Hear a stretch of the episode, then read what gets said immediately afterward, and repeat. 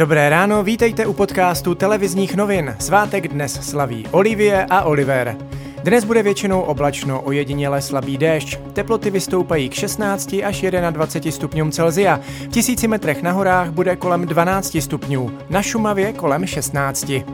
V Česku včera přibylo 3493 nově pozitivně testovaných na COVID-19.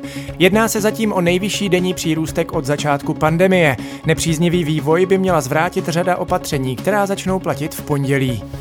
Česku dnes začínají krajské a senátní volby. Lidé v nich budou rozhodovat nejen o tom, kdo bude v nadcházejících čtyřech letech řídit jejich region, ale vyberou také třetinu zástupců do horní komory parlamentu. Krajské volby se týkají celého území Česka s výjimkou Prahy. Do Senátu se však volí jiným systémem. Horní komora parlamentu se totiž obměňuje po třetinách, a to každé dva roky. Proto mají lidé lístky do senátních voleb jen v 27 z celkových 81 obvodů. Volit pak bude možné ještě v sobotu a to od 8 do 14 hodin. Původcem otravy řeky Bečvy je podle ministra životního prostředí Richarda Brabce s největší pravděpodobností některá z firem v areálu bývalé rožnovské Tesly. Policie ale případ nadále vyšetřuje. České dráhy změnily své přepravní podmínky a přidali tam položku o tisíci korunové pokutě za nerespektování povinnosti nosit roušku. Pokud cestující ve vlaku nebo v hale nádraží bude roušku nadále odmítat, může mít problémy i s policií. Pokuta se pak vyšplhá až na desetinásobek.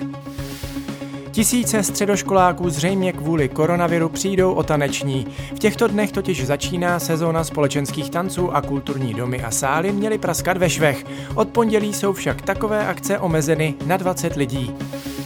V Bruselu dnes pokračuje mimořádné zasedání Evropské rady. Včera řešili lídři evropských zemí uvalení sankcí na běloruského diktátora Alexandra Lukašenka.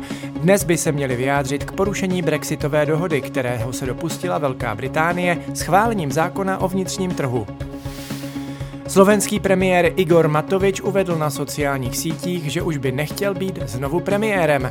K jeho stanovisku přispěla i složitá situace spojená s pandemí koronaviru. Poté, co ruský opoziční politik Alexej Navalný uvedl, že za jeho otravou novičokem stojí Vladimir Putin, vyzvalo ruské ministerstvo zahraničí experty z Organizace pro zákaz chemických zbraní, aby se podíleli na vyšetřování incidentu. A ještě ze sportu.